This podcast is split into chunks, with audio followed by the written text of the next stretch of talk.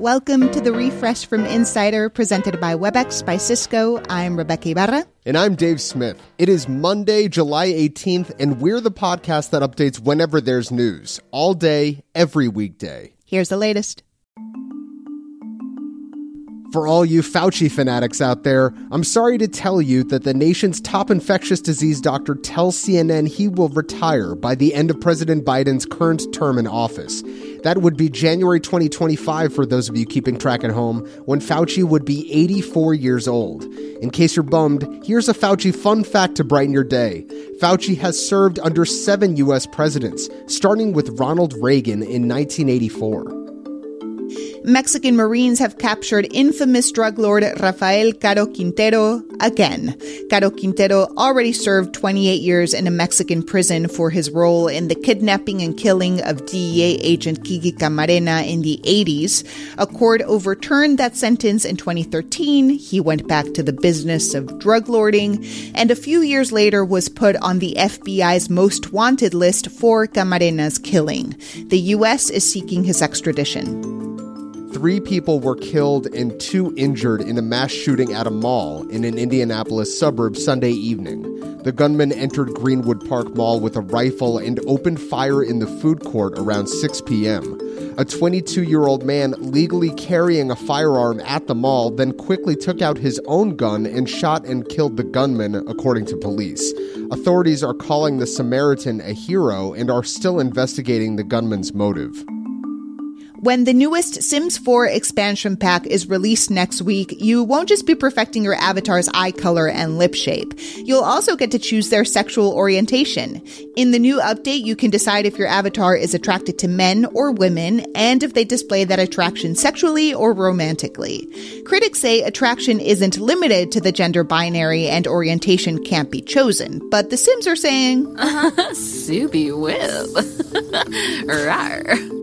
Things have been tough for Netflix recently, but the number of Americans watching streaming content is still growing, particularly for people over age 50.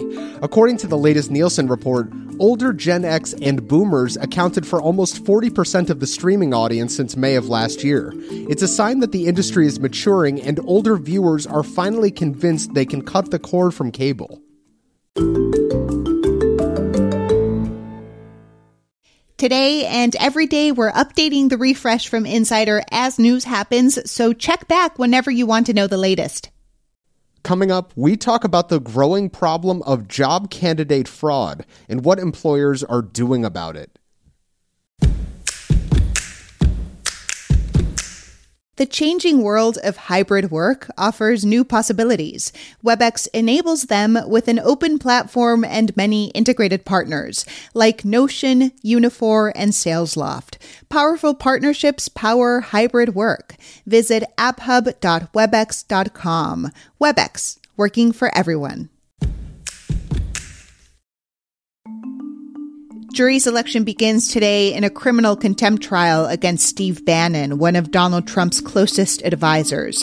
Bannon has refused to turn over documents subpoenaed by the House January 6 committee. Even though Bannon was no longer in a formal White House role leading up to the January 6 attack, he'd claimed he was protected by executive privilege. The trial is expected to last about a week. Confusion over changing abortion laws is delaying necessary medical care in some states. This is particularly true for pregnancies that end on their own before the fetus is viable, such as in miscarriages and ectopic pregnancies. According to the Washington Post, providers in states with more restrictive abortion laws are finding themselves consulting with legal teams before providing routine care, even in cases where the health of the pregnant person is at risk. Across the country, workers are picking up extra jobs just to pay for gas and food. According to the Washington Post, as inflation continues to soar, more Americans now hold two full time jobs than at any time since the Bureau of Labor Statistics began collecting the data in 1994. A full time job is defined by the BLS as more than 35 hours a week, and more than 400,000 Americans now work those 70 plus hour weeks. Drop boxes for ballots are safe, secure, and did not lead to any widespread problems during the 2020 election. That's the verdict of a survey the Associated Press sent to election officials across the country. The boxes, an alternative to mailing in ballots, have been embraced by voters in many states, but they've also become central to unsubstantiated conspiracy theories about election fraud, spread by Donald Trump and his supporters. A research team in Scotland has released a startling report on plankton in our oceans, which is critical for biodiversity and for providing oxygen into the atmosphere. According to the Sunday Post, these researchers say 90% of plankton in the Atlantic Ocean has vanished since the 1940s because of pollution from plastics in our water. Scientists say this will have numerous ripple effects, possibly wiping out whales, dolphins, and fish. Everybody embellishes their resume at least a little bit, right? You know, like slinging pizza becomes maintaining high product output in a fast paced environment. But there's a growing trend of actual fraud in job applications. We're talking things like cheating on tests, candidate bait and switches, the works. Insider's Rebecca Knight, a careers reporter and one of our regular contributors, is here to tell us how this kind of fraud is hurting companies and what they're doing about it. Rebecca, how are some job candidates deceiving their potential employers? Give us some examples. So, deception is taking new forms in the era of remote recruitment, Rebeca. Um, some prospective hires have been known to sit in their Zoom room with someone else on the side, off camera, who is giving them the answers and they're mouthing along, lip syncing almost a la Cyrano de Bergerac.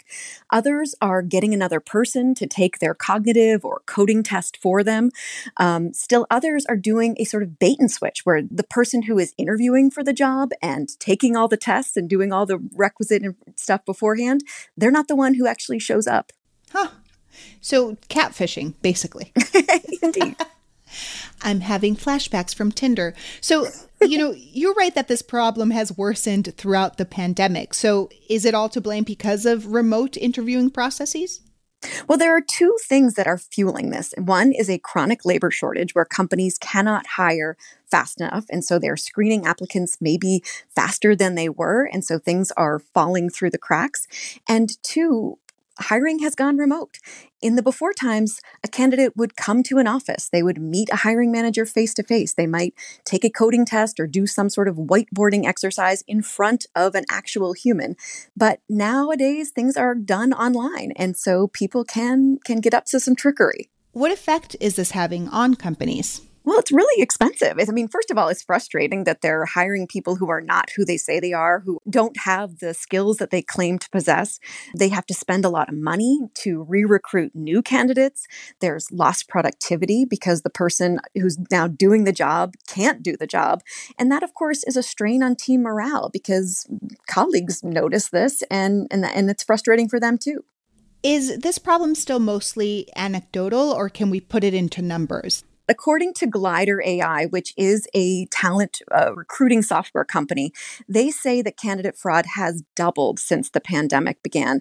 And I spoke with an executive there who said it's probably around 10% of candidates who try to do this. Uh, he said it is the vast majority of candidates may may do that little pizza trick that you talked about in the intro there. But the vast majority of candidates are on the up and up. They are who they say they are. But there are some bad apples. So you write that some companies are now actually using AI powered tools to catch these fraudsters. How does that work? So, first of all, AI is a common feature of today's hiring process. So many companies are using applicant tracking systems and predictive algorithms to speed up recruiting and match workers with jobs. And so they're saying that using AI to find fraud is just a natural next step in this evolution. So, some tools are detecting cheating and plagiarism in technical assessments by identifying questionable patterns of behavior. So, for example, a, a candidate might leave a question blank for a long time. Eh, the AI would detect that another browser was coming up, and then they would see that something has been cut and paste into a document. So, that's an obvious plagiarism right there. Other capabilities can detect whether there are outside voices in the room. These are things that would be barely detectable to a human interviewer but the AI can pick it up. And others can even analyze the test area and detect whether a remote desktop is being used. Rebecca, we kind of live in this fake it till you make it society, though. So if if you're thinking about cheating in this way, where's the limit? Like, what are the possible repercussions if you are caught doing this, and where is the line? fraudulent, cheating candidates, we think, oh, it, it, it's hurting the companies. But in fact, it hurts the candidate.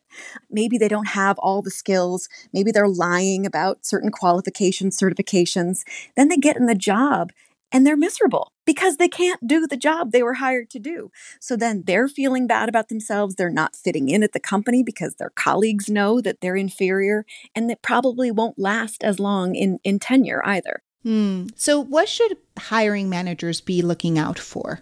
I mean, the fact of the matter is that AI can't detect every single instance of fraud. The technology just really isn't there yet. And so it really does take a combination of human judgment, understanding uh, what the candidate really can bring to the table, those open ended questions where you can really look at what the content of what the person is saying and not just letting the biases slip in about maybe how good looking the person is or how articulate they are.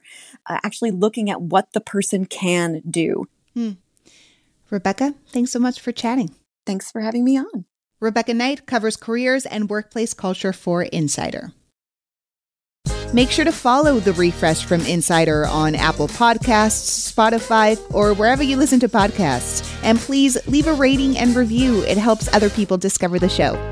You can also just tell your smart speaker to play the Refresh from Insider podcast. I'm Dave Smith. And I'm Rebeca Ibarra. Talk to you soon.